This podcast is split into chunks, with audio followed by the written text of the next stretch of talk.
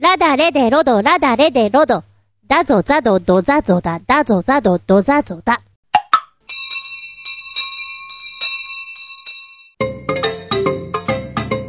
びっくりたまげた、ひよりげた。その223。7月2日。今日は、引きこもりデー。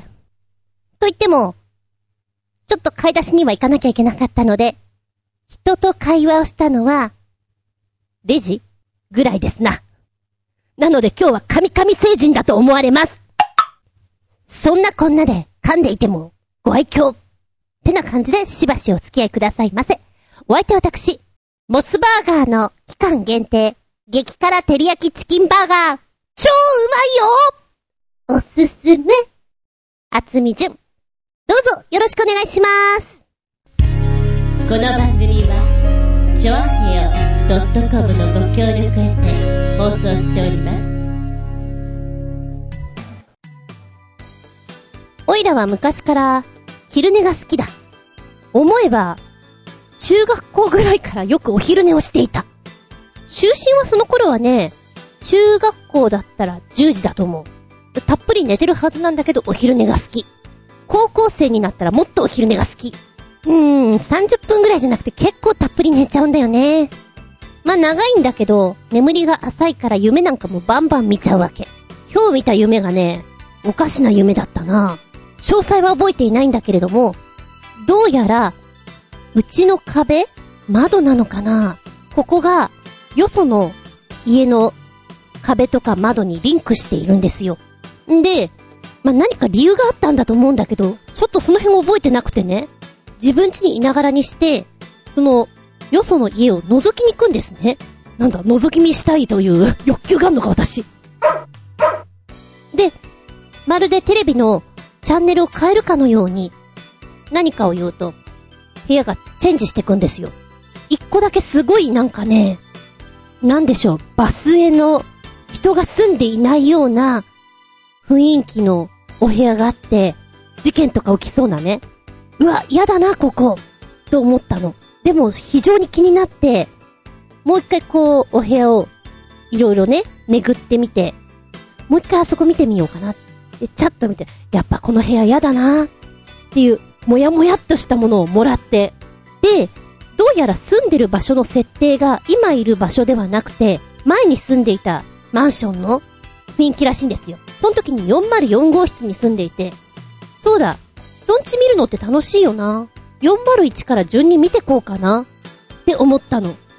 その時に、うちの近くでものすごい喧嘩をしてる声がして、あ、なんかすごい喧嘩してんな、やだなって思ったのね。で、先ほどは、こう壁というか窓が、要するにスクリーンみたいになっていたんだけども、今度はなんかね、気がついたらドアがあって、どうやらそこから、どこでもドアじゃないけど、映し出された部屋に入れるみたいなんですね。なので、404から401へというと、まずスクリーンが、ふわーんとこう、部屋が変わる。向こうの部屋が見える。よっしゃ、行ってみよう。なんで行ってみようと思ったんだろうね。行って、様子を見てたんです。その時に、ぐらぐらぐらってきたの。地震？ってな感じで。いや、もしかしたら本当に今日地震があったのかなって。あんまり地震だと起きない人です。話戻って、えっ、ー、と、前のマンションはですね、ペット化物件なので、まあ、おそらく皆さんのお部屋では、何かしら、ペットちゃんがいるんだろうということで、401に入りましたら、猫さんが、にゃーにゃーにゃーと、3匹ぐらいこっちに来てね、おー、かわいいの、かわいいの、と、やった記憶があります。で、ドアを開けたその隙間から、うちのニャンズが、ゾロゾロゾロっと入り込んじゃって、おー、おー、ちょっとちょっとちょちょ。で、その時に、あの、この部屋はね、なんか歪んで見えたんですね。なんで歪んでんのかなと思っていたら、なんだろうな。猫のクッションみたいな間にカメラが仕込まれていて、これが、向きがおかしなところにあったんですね。あ、これだと思ったの。これが、なんかジャンプするときに、ベースとなる映像を映し出してんだなと思って、これが変な方向向いてるから、絵が歪んでんだなって、その時に直感的に思って、この位置を直さなきゃいけない、と思ったのね。だこのカメラが仕込まれた猫のクッションみたいなやつが結構存在感があって、その辺に置いたらバレちゃうなと思って、どうしよう、どうしようと思ったら、向こうからまた喧嘩する声が聞こえるの、男と女の人の。喧嘩してるてかこっちに来るやばい、やばい、行かなきゃど、ど、ど、ど、どうしよう。じゃあこの辺に入れて。で、パッとその辺にクッション入れて、部屋に戻ろう。おっと待ったうちのニャンズがいる戻って戻って一匹、二匹、あと何匹三匹、もういないもういないいるみたいなことをやっていて、4匹目が抱っこできない子なんですけども、もう住人がこっちに来ちゃう。とバレちゃうと思って、ガッと掴んでガッと入った。その時に爪を出して、引っかかれて、いったって言ったとこで起きた感じですね。なんだろう、この夢。変な夢？起きた瞬間に、メモとか取るとさ、こと細かに覚えてたりするじゃないですか。書いてないから、割と忘れてしまってね。ただ、久々に不思議な夢を見たなと思った。結構ね、映画とか海外ドラマの影響をガッと受けやすいので、一番最初に見たあの不気味な部屋は、なんとなく、海外ドラマのメンタリスト見ていたんです。で、回想のシーンで気持ち悪いシーンがあって、そことリンクしたんじゃないかなって思うのね。で、ほんとね、ゾンビ映画とか見ると、すごいの見る。夢にしてはすごくグロいの見る。もうズバズバのバサバサのドゥルドゥルな感じえー、っと、15歳未満は夢だけど見ちゃいけないやつ。そうそう、たっぷり寝るとね、割と夢もがっつり見たりするので、起きた時にすげえ疲れてたりする。そういえば、昔から、今現在住んでる場所での何か夢というのを見たことがないかもしれない。すべて、小学校だとか、前に住んでた家だとか、子供の時に遊びに行ったホテルだとか、そういったところがベースだったりする。なんだろうな。ちょっと探りを入れると面白いよね。まあ、一個言えるのは、私、覗き見の趣味があるのかもよなんかちょっとやだ。メッセージタイム。はい、メッセージ。取り残し分より、新潟県のヘナチョコヨッピーくん。こんなの相当なウルトラパープリン野郎じゃないと欲しがらないな。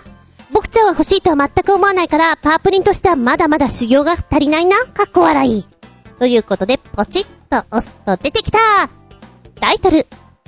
輝く少年小僧。電動ドリンクディスペンサーが、ビレバンオンラインに登場。説明しよう。ビレバンとは、ビレッジヴァンガードの略である。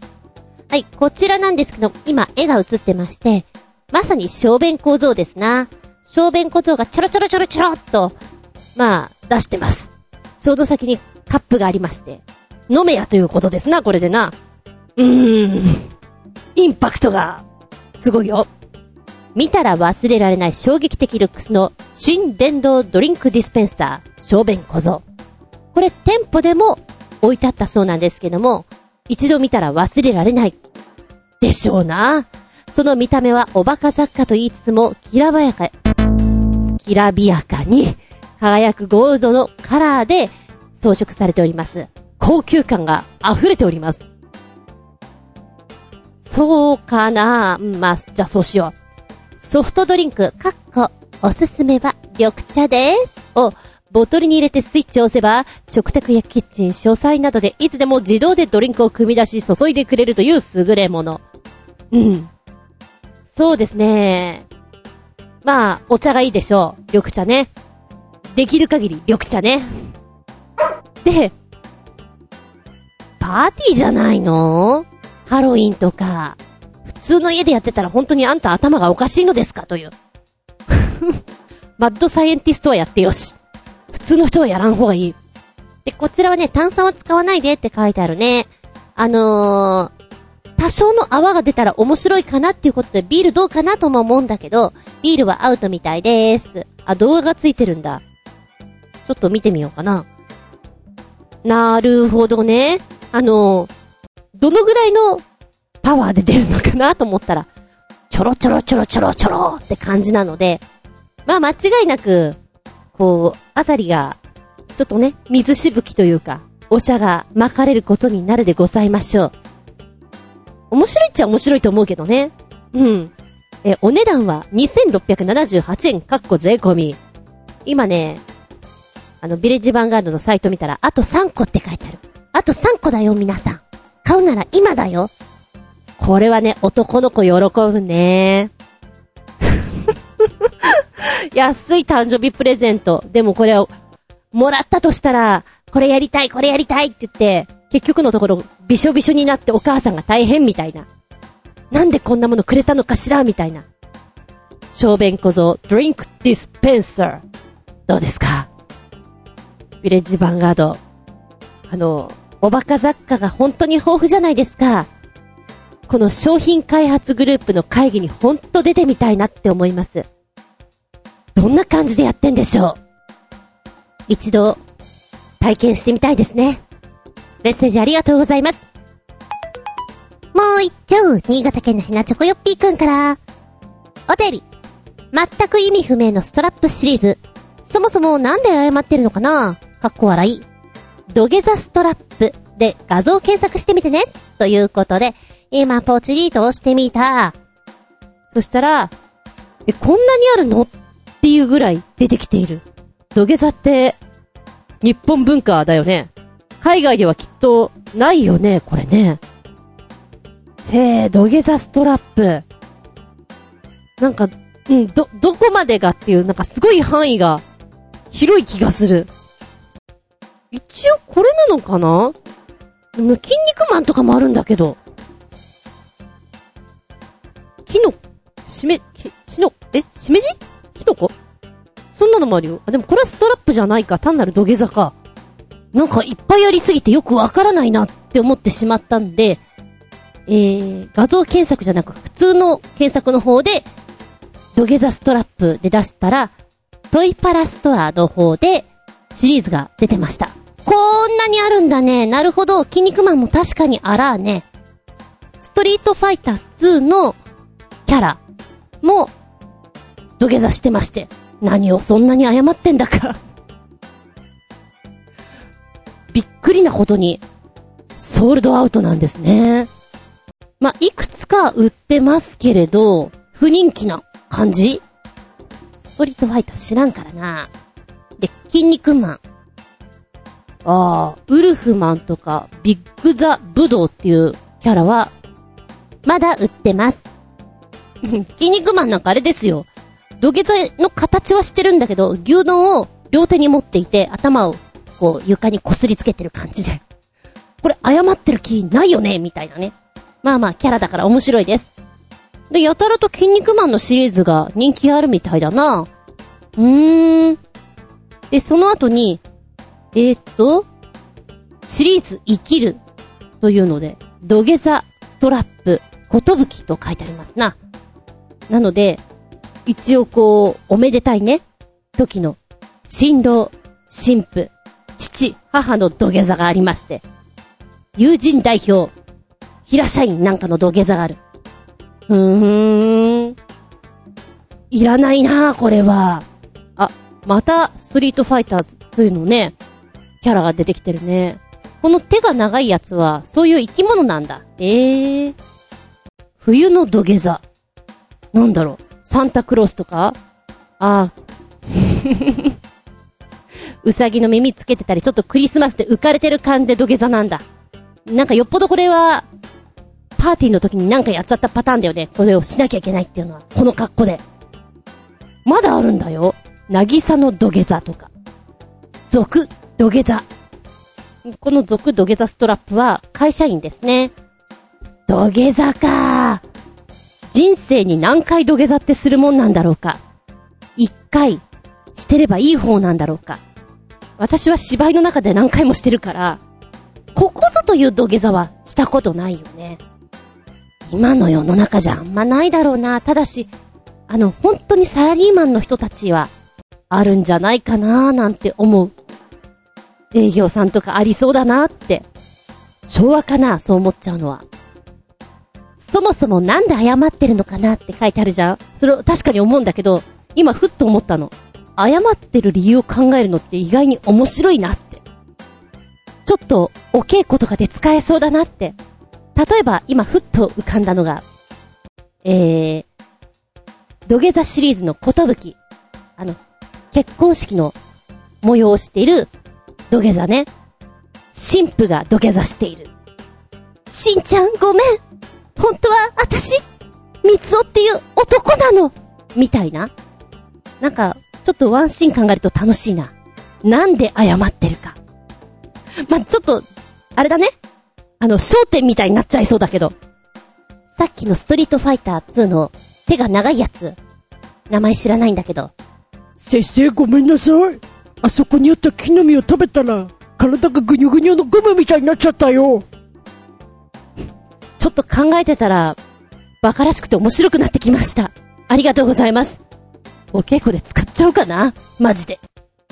でもこのストラップ、いらないよ 欲しくはないよ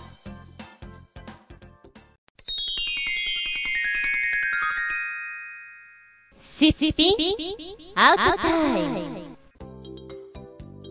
今回のテーマは、まさに真っ只中、ジメジメタイムでお届けしたいと思います。体調を崩してませんか？湿気が多いとさ、なんかいつもと違ってイライラしたり、なんかちょっと、調子が良くないなーなんて思っちゃうでしょ？病は気から。そう思っちゃうとそうなっちゃうから。楽しみなさいよ、このジメジメを。あの、なんとなくのイメージよ。私の中では、エンヤの曲って若干、ジメジメタイム。しっとりとも言うけれども、なんかあの、雨の日に聴いているとこう、広がりが、ブワーっとこうなんか、出てくるような。それこそよく眠れそうだなって思います。エンヤのあの深い声はね、長めによく似合うお声じゃないかと。で、よく眠るという意味合いでいくと、なんとなくね、ザードと今井美樹と、女性はこの三人だな。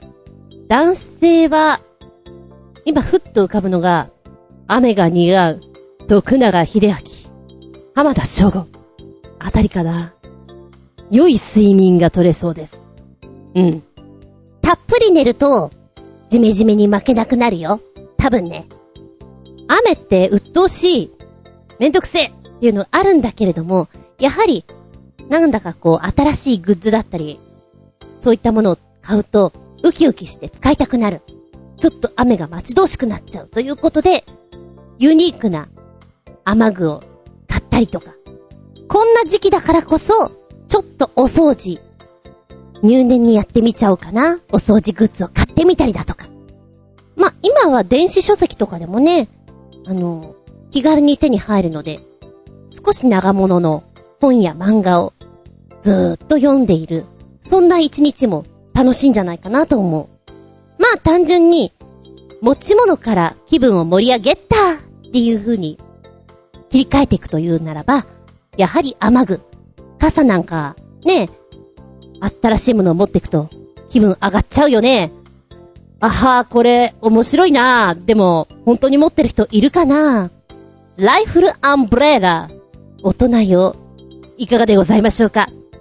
まさに、ライフルのイメージで作られております。銃口とトリガーがついた傘。雨の日はソルジャー気分になって、ぜひ。こちら、パッと開くと、この傘の模様のところが迷彩模様になっていて、私的にはこれは好き。結構しっかり作れてんじゃないかなと思うよ。おー。やはりリーマンの人が なんだ、サコッシュとかのようにこう斜め掛けしたりとか、構えてると笑っちゃうね。うん。雨に向かって撃てライフル型のこのアンブレラトリガーを引くと傘が開きまーすあ、そういう仕組みなんだ。先端には照準がついており、構えればスナイパー気分になりますと。こんな楽しいアイテムがあれば、雨降りが待ち遠しくなりますよね。ほら、嫌な上司とか、あいつ、ちょっとムカつくぜっていう奴がいたら、ほら、照準合わせな。そして心の中でバーンって、怪しい人にならないでね。お値段はこちら2700円。なんか、中学校、高校とかぐらいだったらみんなでこれ持ち合って、遊びに使えそうだなと思う。あー、これも面白いかもしんないな間違えてお弁当箱の袋とかに入れちゃわないでね。っていう感じの、バナナアンブレラ。あの、バナナケースあるじゃん？まさにあんな雰囲気で、あの、シールみたいな、ポチッとしたのもついてるから、バナナって感じ。真っ黄色で、でもこれ派手だな小学生の子が持ってたら非常に可愛いけど、大人は少し恥ずかしいかもよ。この、バナナアンブレラですけれども、折りたたみ傘でして、お値段1800円。あの、黄色いバナナと、緑の、まだね、熟していないバナナがあります。カゴの中とかに入れといたら、ちょっとわかりづらいかも。バナナが来たでしょ？そしたら今度お野菜行ってみようか。東京ノーブルさんから出してます。ベジタブレラ。これね、よくできてるよ。あの、さっきのバナナも素敵なんだけど、これカバンの中に入れたらどうして？って思うよね。えーベジタブレラはね、一応レタスという売りなんです。売りなんですけれども、私からしたらこれ白菜に見えんだけどなぁ。ああ。ごめんごめん。レタスじゃなくて、サニーレタスね。あ、じゃあちょっと納得。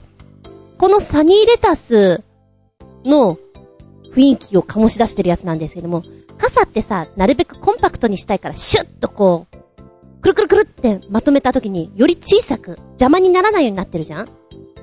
だけど、ベジタブーレラはですね、お野菜なので、葉のシワシワっとした、ふわっとした感じを活かしてるのです。だから折りたたみにした時に、シュッとなるんじゃなくて、ふわっと、お野菜感がしっかり出ております。で、あの、お野菜の、この白い部分からグリーンの部分ってちょっとグラデーションになってるじゃん？あれがお見事に出ているの。で、シワシワしたところがさ、まさに葉っぱなんだよね。で、これ開くとね、綺麗な黄緑色っていうのかな。このシャワシャワした部分が、ちょっと独特な色合いでして、素敵ですよ。あの、雨が降って濡れた時の感じとか野菜じゃんっていうね。面白い。開いた時のインパクトよりもやっぱり閉じた時に、まだこう水がね、滴っていて濡れてるような状態で入ると、あの、ほうれん草とかレタスとか、サニーレタスもそうなんだけどさ、ちょうど野菜の真ん中ぐらいに紫色のテープでくるんって止まってるじゃん。あれがちゃんとついてるのね。だから、野菜感が満載です。値段高いんだけど、この傘は買いだなと思う。4500円。いや高いんだけど、面白い。非常に個性的で、あー、気分盛り上げた。これ使ってみんな脅かしたい。思う傘だなと思う。ただし、女性ね。男性が使うとちょっと、うん、うん、うん、うんって感じ。ちなみに、この、可愛らしいじゃん？コンセプトが、レタスを、傘にしちゃいました。っていうことで模造品がいっぱい出ております。ので、正規品は、東京ノーブルさんのベジタブレラ。これが正規品です。お間違いないように。欲しいなそんなに傘使わないんだけど欲しいなって思うの。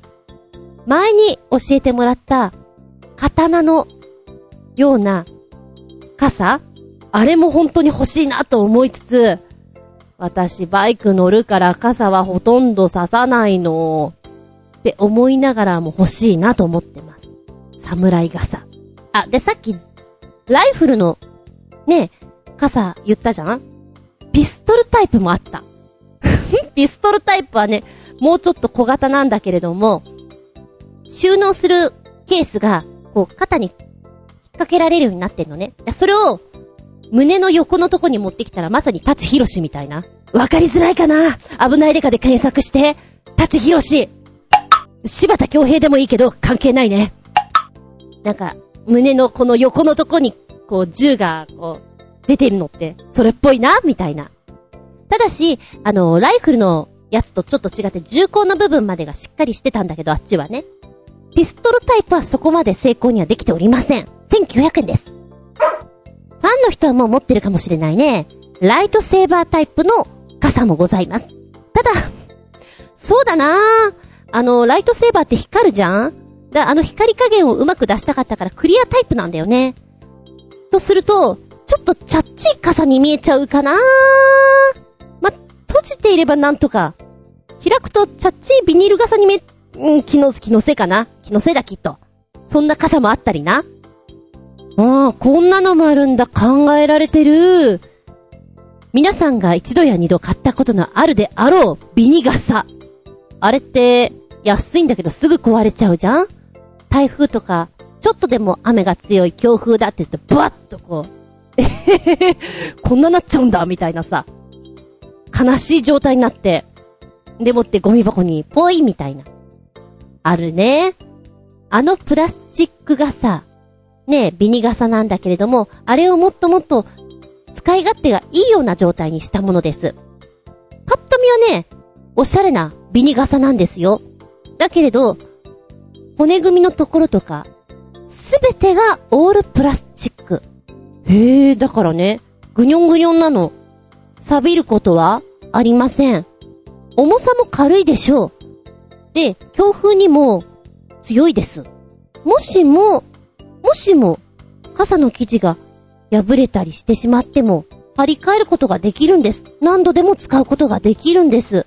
オールプラスチックならではの一体感があって、持ちやすく、いつまでも使えて、そして安全性に特化した、そういう傘になってます。で、先端部分も非常に短くて、安全設計になっていて、お子様でも大丈夫。手にもかけられるストラップもついている。色も、ホワイト、ブルー、ピンク、グリーン、ボーダー、コインドット、クラウディとこう、いくつかありまして、おしゃれにできています。お値段3500円とちょっとお高いんですけども、いつまでも使える傘ということでいかがですかと。うーん、なんかね、いいような気もするけど、ビニール傘のいいところって、すぐダメになってもいいレベルの値段じゃないですか、あれは。手軽さというか。で、まあ、3500円ぐらいするんだったら、まあ普通の傘と一緒ということで、別にそんなにビニール傘に、こう、比較してどうのこうのって言わなくてもいいんじゃないかなっていう感じはしたかな。可愛いよ、でもこれ。日本人の、もともと、江戸時代とか、こう、傘屋さんがさ、傘のこの紙を張り替えてってやってたじゃんあれに近いものがあって物を大事にするというところから、いいんじゃないかなっていう気はする。あ、和傘ってかっこいいよね。番傘とか。なんか使ってみたいなって思う。バイク乗りなんだけど。うん。ジメジメタイムを楽しもう。ね、やっぱりこうなんか嫌だなああ、特に月曜日とか思っちゃうだろうよ。そんな時に、はいどうぞこれって。スカッとするものもらえると嬉しいよね。炭酸ジュースのさ、ミニ缶ってたまにスーパーとかの、うーん、お試しとかで売ってたりとかあと、もう売れなくなっちゃったような缶で、薄利多売、薄利多売じゃないけど、大量に売られてたりします。あのミニ缶っていうのは私もっと出回っていいんじゃないかと思うの。ちょうど良くない？あのサイズ。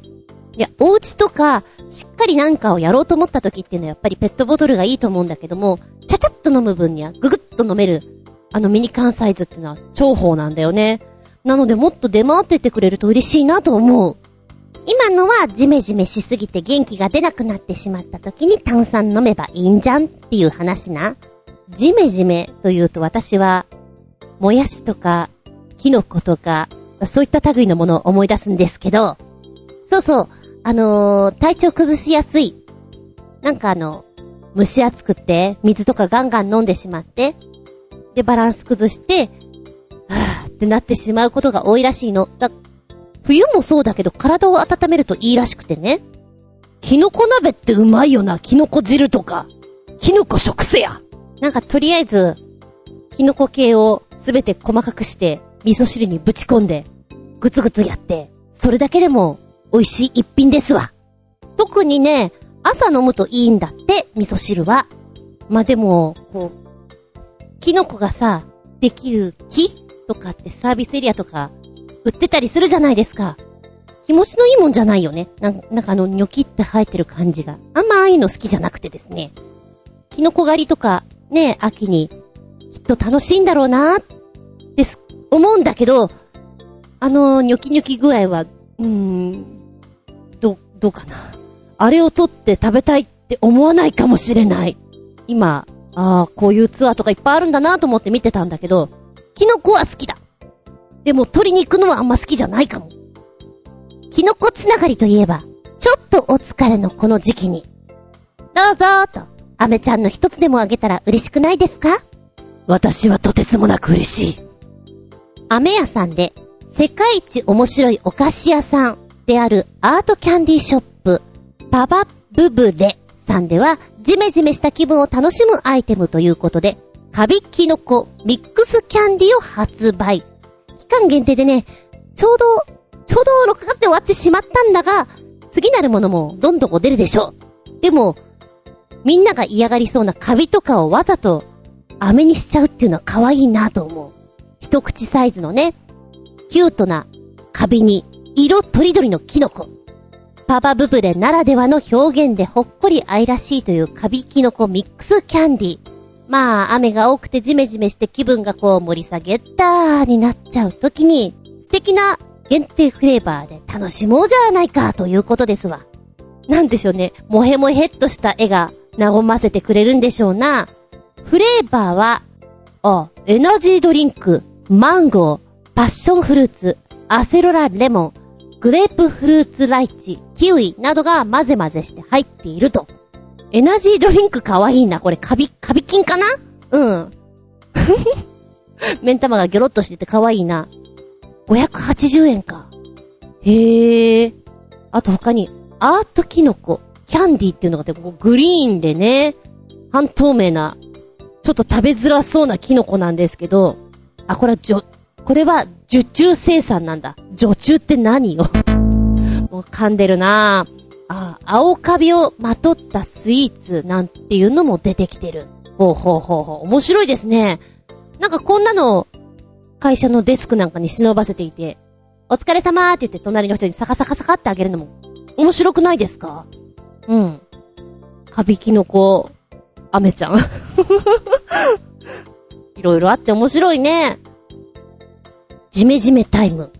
なんとなく皆さんのイメージでいくと、私の好きな洞窟とかってジメジメしてる印象を持たれてるんじゃないかと思うんですが、意外と温度が冷ややかで、すっきりしていて、ジメジメしてなかったりします。そうさね、ジメジメした空間は入ってないんじゃないかななんか、変な菌が、ねえ、育ってそうですよね、そういうところね。やっぱりそういうところは、人が入っちゃいけないような気がするので、今まで入った穴蔵は、割とすっきり爽やか。そんな感じでしたね。あまあ、第一印象はなんかこう、茂ってるところで、水がビチャビチャしてるから、あ、なんか、ジメジメしてんじゃね？って思うんだけど、意外と大丈夫です。ジメジメタイム。梅雨、6月だからこそ一番美しい。言ってごらんよ。そうだ。京都に行こう。にゃにゃにゃにゃにゃにゃにゃにゃにゃにゃですよ。あ、京都ってそういう場所なんだ。今ふとね、6月って言うとジメジメだよな。うん、カビとか、苔とか、だよな。苔なんか京都に面白いお寺さんがあったなと思ったの。なんだったかな？なんだったかなって今検索していたら、あ、あーって思ったんだけど、皆さんは、金閣寺、銀閣寺、行かれたことありますか？私は、ない？そう、私が修学旅行の時、金閣さんと銀閣さんは、お化粧直しをしていて、行っても見れないから、行かなかったと思うんだよね。見た記憶がないもの。で、銀閣寺さんの方に、ある、苔なんですけど、あのね、ちょうど行った人がね、ねえねえこれ見てみて面白いでしょって言われて見せられたのが、まあ、それはそれは京都の綺麗な写真ですよ。で、その中で、え、何これって思ったのが、銀閣寺の大切な苔って言ってこう、手書きのね、ちっちゃい看板にこう書かれて、苔が紹介されてんですよ。これはこうこう、これはこうこうみたいな。で、おそらく、それの隣ぐらいに多分あるんだろうな。銀閣寺のとても邪魔な苔と言って書かれていて、同じようにピックアップされてんのね。なんかお寺さんなのに邪魔な苔って言ってる、その、言いっぷりが素敵だなと思って、ブラボーですよ。今そのことをふっと思い出しまして、ああ、行ってみたいなと思った。結構ほら、女性の方とか、京都のあの味付けですとか、雰囲気ですとか、歴史ですとか、仏像ですとか、お好きでしょ？あんまり、あの、歴史は好きなところもあるんだけど、その辺はあんまり好きじゃなくて、あんまり仏像も興味ないものですから、京都に行きたいとはそんなならなくてですね、唯一行ってみてみたいのが、しだれ桜を見てみたいな。春先すごいと聞くので。今、この梅雨の時期の一番美しい苔を楽しもうじゃないか。京都のお寺六選というのを見ていて、うわぁ、これ見てみたいなと思った。すごい、もののけ姫みたい。わかりづらいか、例えが。獅子神様が走ってきそうな感じ。獅子神様は走らない？まあ、そんな感じ。すっごい綺麗。これは、見たいかもよ。苔ってこんなに綺麗なものなんだって、大変申し訳ない。苔って、あの、その辺に生えてるなんかちょっとぐじょぐじょっとしたやつかなって思ってバカにしててごめんなさいよって思った。すごく綺麗です。ああ、これは確かに、そうだ、京都に行こうになるかな？うん。しかも今の時期がベストだから。はあ、存じ上げませんでした。庭園とかもね、苔がこうあって、その中の風景という絵が、なんか、ちょっと想像できなかったものですから。ジメジメタイム。これは、見るべきでしょう。苔。外国人もこの苔見たくて、今の時期京都に行くよ。本当だよ。書いてあった。ものすごく青々としていてとても綺麗です。これはいい苔だ。本当にいい苔だと思う。あと、銀閣寺のとても邪魔な苔。こいつらも見てみたいと思う。プランを立てなきゃ。おっしゃ、ここでメッセージいこうかな。ジメジメタイム。新潟県のヘナチョコヨッピーくんから、ジメジメといえばなぜか、ナメクジを思い浮かべてしまうけど、そういえば、NMB、はあ、そういえば、NMB48 に、ナメクジハートというほとんど意味不明の歌があったような、かっこ笑い。こんな曲、何歌ってんだこいつら、かっこ笑い。なるほど。確かに、ジメジメといえば、ネット、なめくじですよね。おととい、一階になめくじさんがあの、いまして、なんかぶら下がってまして、バレてるバレてると思って、あの、塩かけてやったんですけど、ちゃんと塩をかけないと、残ってしまうから嫌ですね。今、若干残骸がこう残ってて、全部溶かしちゃえばよかったなと思って。カタツムリってさ、お家背負ってるだけじゃ、いや、そういう言い方失礼だな。ナメクジさんと何が違うのってお家があるかないかじゃん？雰囲気ね。雰囲気よ。あの、生態学的にとかそういう詳しいことは知らない。でも、そうじゃん？お家があるかないかでこんなに 好みが分かれるんだなと思います。まあ、それは置いといて、ナメクジハート、聞きました。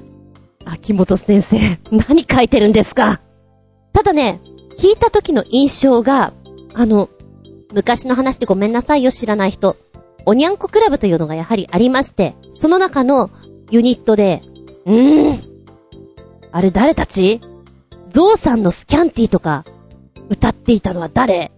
ああ、後ろ指刺され組か。あのー、あの曲もとてもへんてこで、何言っとんだっていうような歌詞の内容なんですけれども、ああ、同じ人が書いてるなって思う歌詞ですね。うん、なんかの、読み解くと読み解けなくはないんだけど、で、みたいな。あんまりナメクジに例えてこないじゃん？こう、恋する女の子のさ、ネガティブな、こう、勇気の出ない自分っていうことをナメクジに例えてるというか、なんか、あんまそういかないよなっていうとこに持ってくるところが、秋元先生っぽいです。うん。笑顔で皆さん何歌ってらっしゃるのかなと。で、衣装がさ、いつもと違ってなんか、なんだろう、コロンコロンしてるね。ピンクのコロンコロンした、なんだろう、マリみたいな。どうしてそれになっちゃった？みたいな。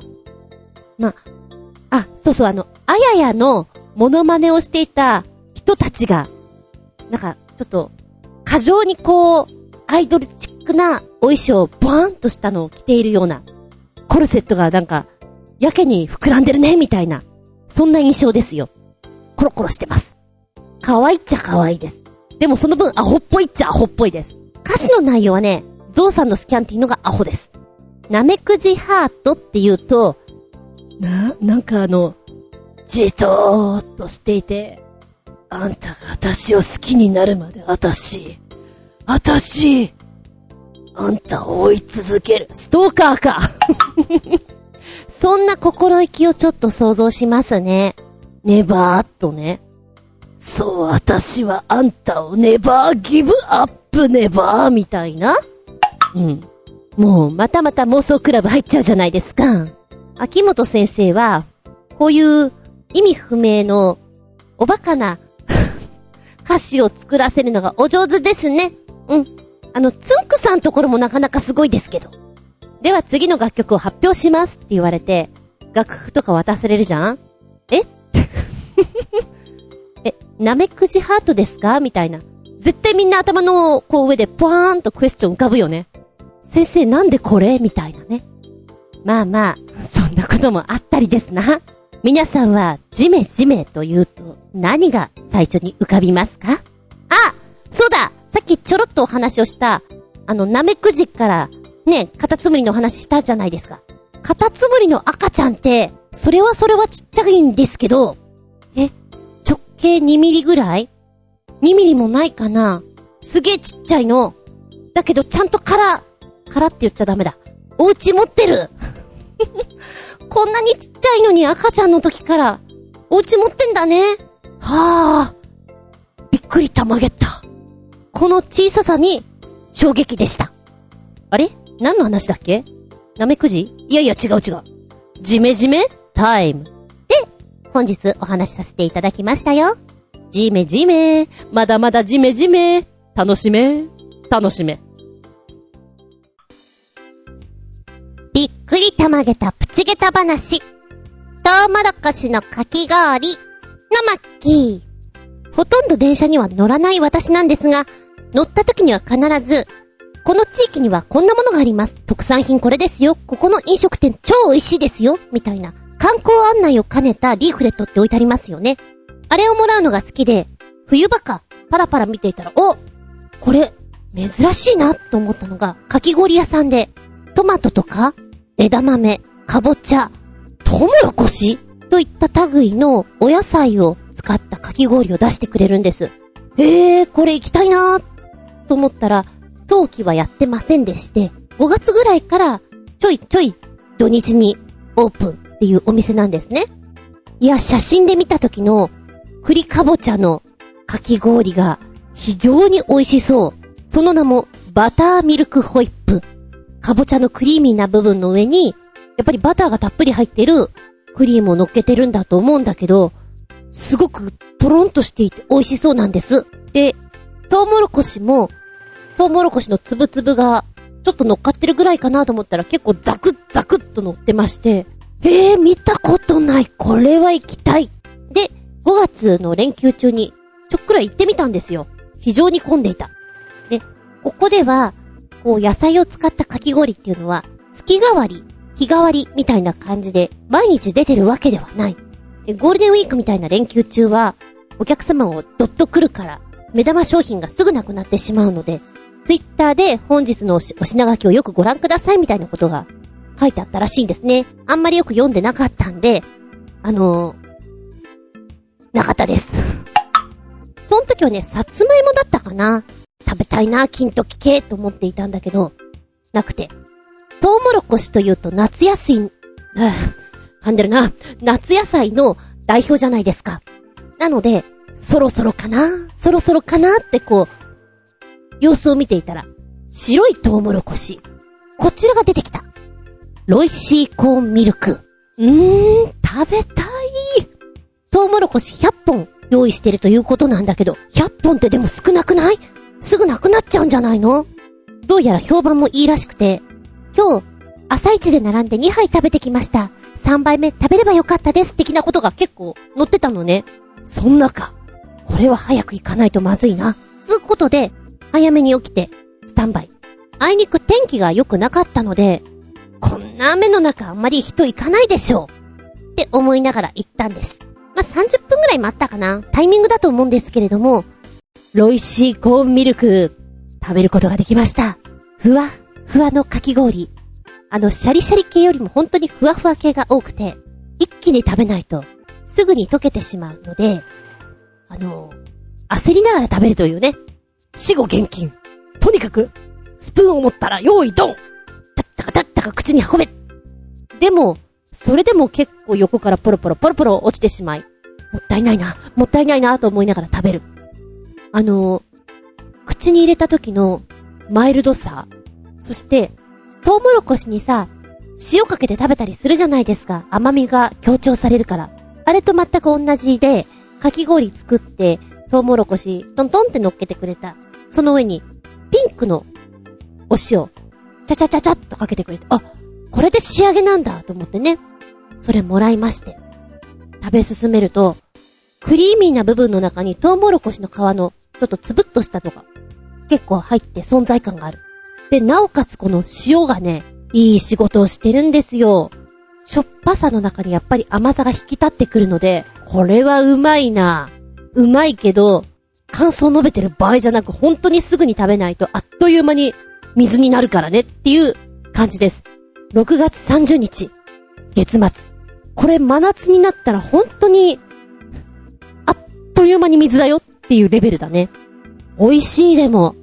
で、この、トウモロコシがザクッと切られた部分を口に放り込むと、いやー、幸せな一杯だなって思う。ここのかき氷屋さんは、千葉県にある果物だとかお野菜だとかこう無農薬のもの、本当に美味しいものを集めて、そしてかき氷になんとかできないかっていう風に工夫されてるそうなんですよ。なので、いつでもそのかき氷があるわけではなく、旬のものがメインになってくるし、ちょっと面白いお店だなと思っている。で、今の時期は、もう一杯ね、食べたかったの。プラムのかき氷。真っ赤なおソースの上に、こう、プラムがね、切られて乗っかっていて、うわー、これも美味しそうと思ったね。子供の頃はよくプラム食べた。なんか、桃よりも食べさせてもらった気がする。はい、こちらのかき氷屋さんなんですが、非常に行きにくい場所ではあります。非常に行きにくいんだけど、やっぱりそれなりに珍しいものがあるので、おびっくりたまげったって思える一杯に会えるんじゃないかなと思います。山里のかき氷。山猫。うーん、地図をちゃちゃっと見られる人は、千葉県の養老渓谷っていうあたりをご覧ください。まあ、そのあたりです。非常に行きにくいんですが、おすすめ。うーん。まあ、トウモロコシのかき氷も面白いんだけど、おすすめの時期は、おそらく、秋、紅葉ですね。ただ、鬼のように混んでると思われます。もしよかったら、どうぞ。野菜ソムリエのアイディア万歳。白いトウモロコシ、ロイシーコーンミルクのかき氷のお話でした。かき氷が目の前に来た時、マジ、びっくりたまげった。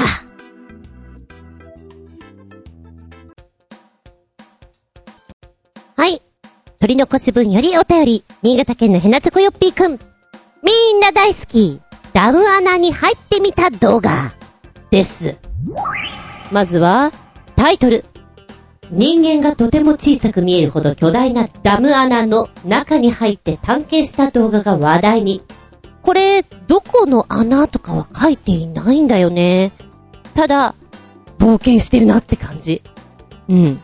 20分ぐらいの動画なんですが、全部英語で喋ってらっしゃるので、なんか場所とか言ってるのかもしれないんだが、聞き取れないというかわからなかった。でもオープニングっていうか、動画の始まり超かっこよくて、始まる始まる始まるっていう高揚感がすごく伝わってくる。まあ一番最初に、ものすごく息が上がっているので寒いんだろうなとは思った。で、ダム穴は確かに、ドーンとでっかくて、人のサイズ感から来たらこんなに小さいのかと。で、説明が本当に長いからね、何を言ってんのかな って感じで、あの、想像しながら見るんだけど、なんか、1943年がどうのとか言っていたんだが、全然ヒアリングできませんでして この人の名前すら聞き取れませんでして、ま、おいちゃんがね、ダム穴の中に入っていきます。で、こんな感じだよって言って歩いてんのかなーなんて思いながら見ていたわけなんですけれども、実際面カメラが入っているから照明さんが入って、手持ちのこう懐中電灯とかで照らしてるからそこそこ明るいんですが、相当暗いんだろうな、と思う。私はちょっと入ってみたいなと思うんだけども、やっぱり、ここのね、サイトの動画のコメントにあるのでは、なんて素晴らしい動画だ。テレビよりすごい。ありがとう。子供の頃から穴の中がどうなっているのかいつも疑問に思っていました。恐ろしい私はここには行けないなどといろんなコメントが寄せられてるんだって。やっぱり、怖いと思う気持ちが強く出ちゃう人が多いみたいで、真っ暗で吸い込まれるような穴。うーん、そうなのかもしれない。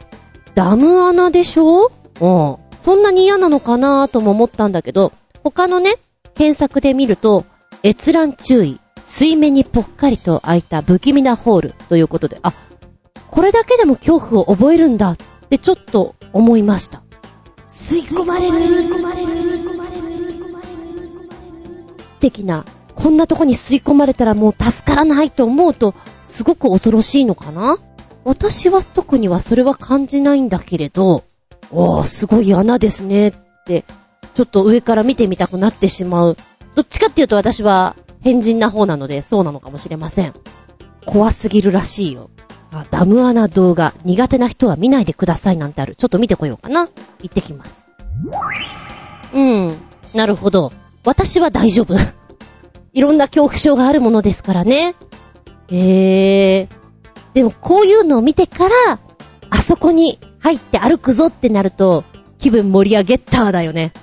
このツアーはいいと思う。似たようなツアーは行ったことあるんだよね。ダムのこう中を入っていく。実際こうね、普段入れないところを行きますよっていうのは、声が反響してさ、楽しいんだよね。でも、あんまり参加してる人はいない。5人ぐらいだったかな。少なー、みたいな。印象としては、ああ、もうバイオハザードとか、ゾンビ出てきそうな、そういう感じ。向こうから攻められてきたら死ぬな、みたいなことを想像しながら遊んでた記憶があります。そんなに遠い昔の話ではありません。えー、私は今逆にダム穴というものに対して皆さんがこんなに恐怖を覚えるんだっていうことにびっくりたまげったでした。あ、でも実際ね、あの、新潟県のひなちょこよっぴーくんが教えてくれた動画の方は、怖くはないと思いますよ。安心して見ていただけるんじゃないかと思います。うん。アドベンチャーな感じ？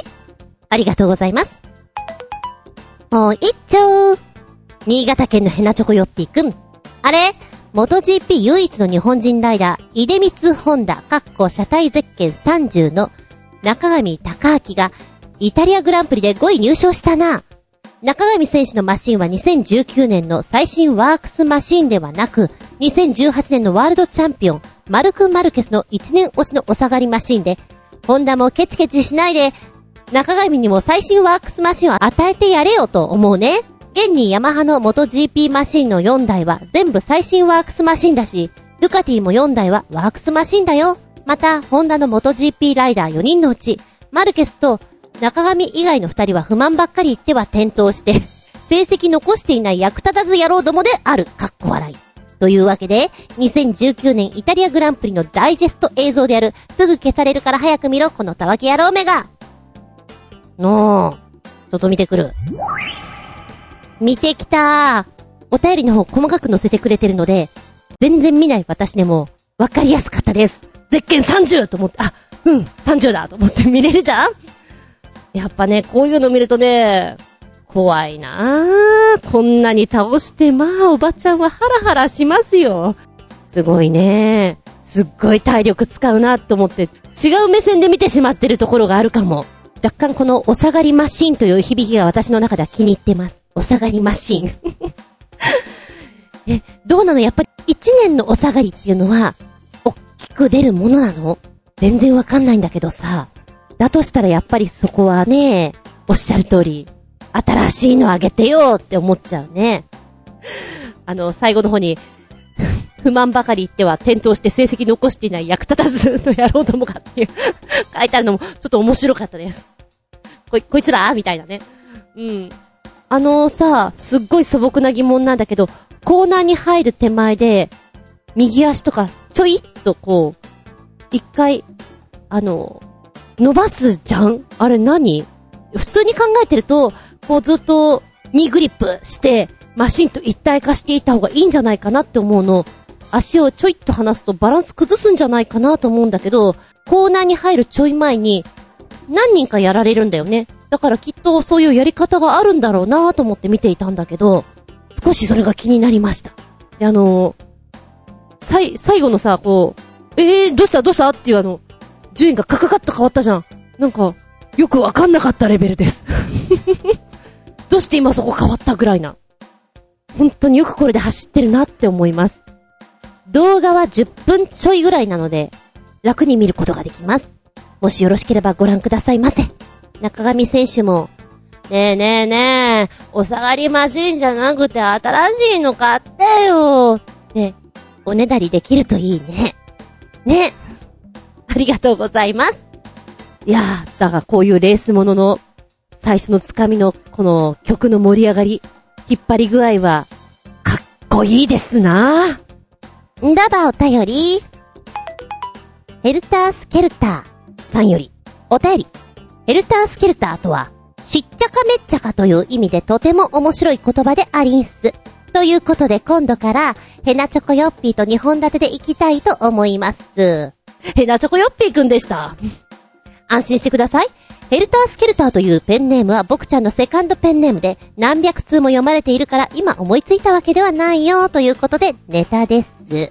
これはいいかもというのと、これはかなり微妙かもかっこ笑いというのがついてます。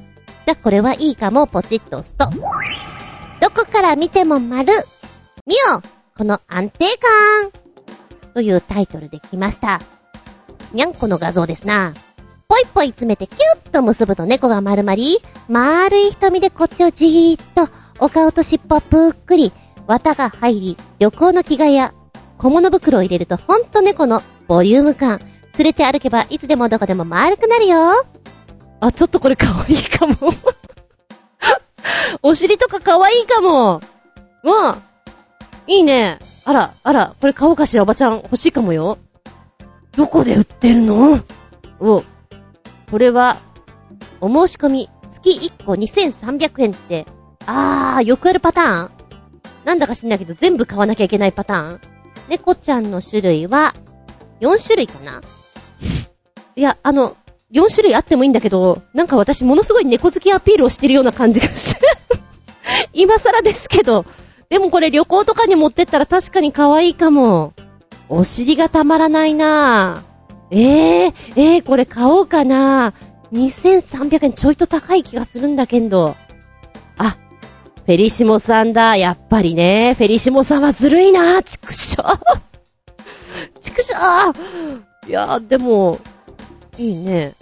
これ丸くなってる時は可愛いんだけど、丸くしてない時はなんかすっごいヘンテコリンだね。何かしらこう、着替えとか入れとかないと。あー、ちょっと小道具としても使えるかもしれない。猫拾っちゃった、みたいなやつで。なるほど。今、だいぶ、ポチッとしちゃおうかな、と思ってます。で、続いてこちら。これは、かなり微妙かも笑いの方を行くと。あ、うん。タイトル。お出かけ先にも、あ、もうまた噛んでる。お出かけ先にも、もちもち虚無フェイスを決体。リラックスして虚無になってしまった、ご、ごまちゃんのお顔がポーチに、虚無時に宇宙と交信していると言われるごまちゃんだけど、内生地は宇宙柄のフルカラープリント。収納力は控えめだけど、その分撫で心地はもっちもちということです。え、これもフェリシモさんなの？んとねこれは両手に頭がトーンと塗る感じで、正直言っていい？怖い。なんだろうこれは、怖い。ポーチみたいなんだけど、あの、顔の部分だけをペロンと取った感じがするので、なんか、やだな。で、ポーチの中が紫色なんですね。あー、そうですね。これもフェリシモさんですね。フェリシモさんは、あの、ずるいものもあるんだけど、ちょっとこういうどうしちゃったっていうのもあったりして、えー、この猫さん有名なのかな？虚無になる猫。ゴマフェイス、トートーとかもあるから。この間さ、あの、傘につける傘のタグのやつ教えてもらったじゃん？あれもフェリシモさんなんだよね。いいなーっっていうのがほとんどフェリシモさんであるからずるいんだよ、もうでも今、ポチしちゃいそう。ちなみに、しっちゃかめっちゃかって、あんまり聞く言葉じゃないんですけど、前に働いていた会社の方が、よくね、いやー、この書類しっちゃかめっちゃかだな、とか言ってたの。その言葉の響きって面白いな初めて聞いたから。この方しか使わないなと思っていたんだけど、もう、しっちゃかめっちゃかね。なんか、賑やかな感じの言葉でいいですよね。私も好きです。では、こちらのお名前ということでもよろしくお願いいたしますね。セカンドネーム、ヘルタースケルター。なんかちょっと、リングネームっぽいね。強そうな感じがする。メッセージ、ありがとうございます。この番組は、ちょあへよ .com のご協力へて放送しております。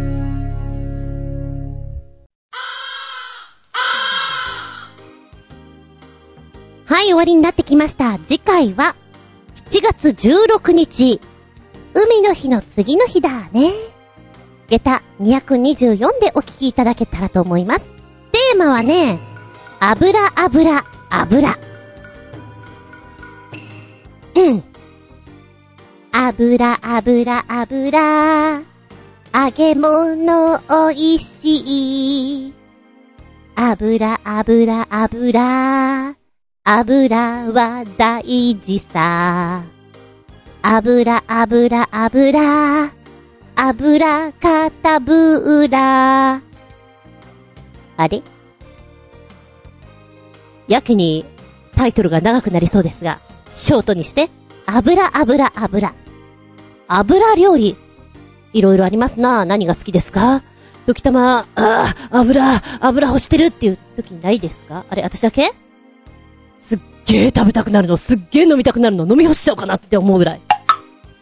同世代の人は言います。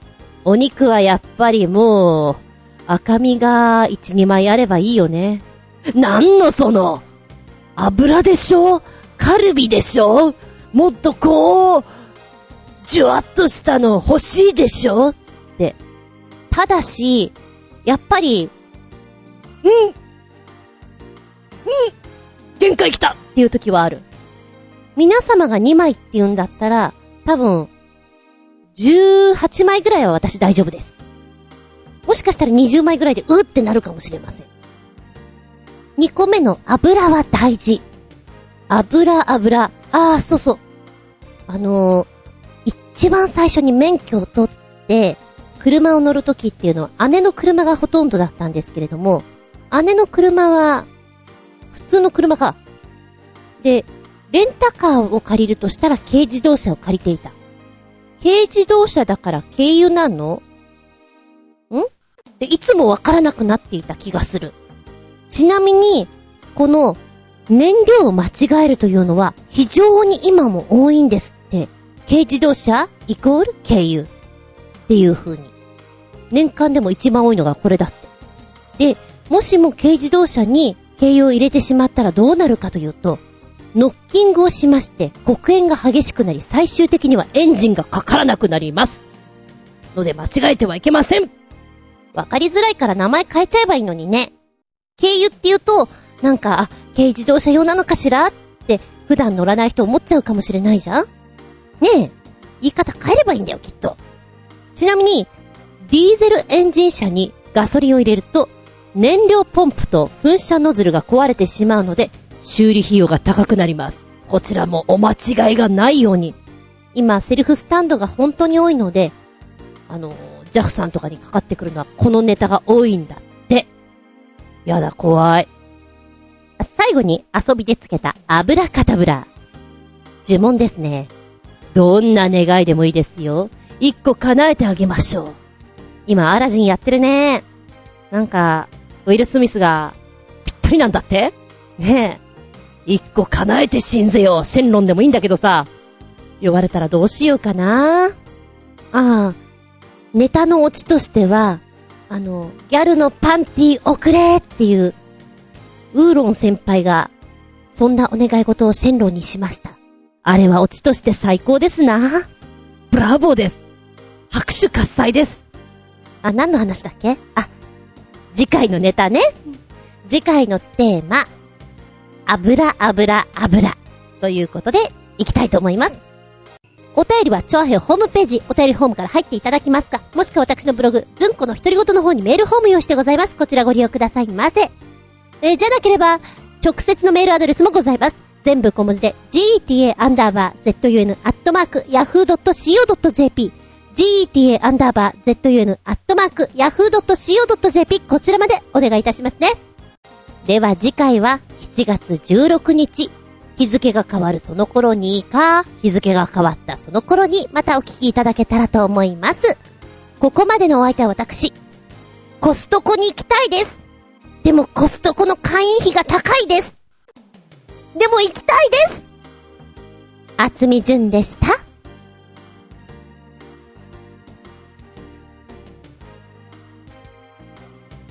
見まい、聞くまい、話すまい、ずんこの話ももうおしまい。バイバイキーン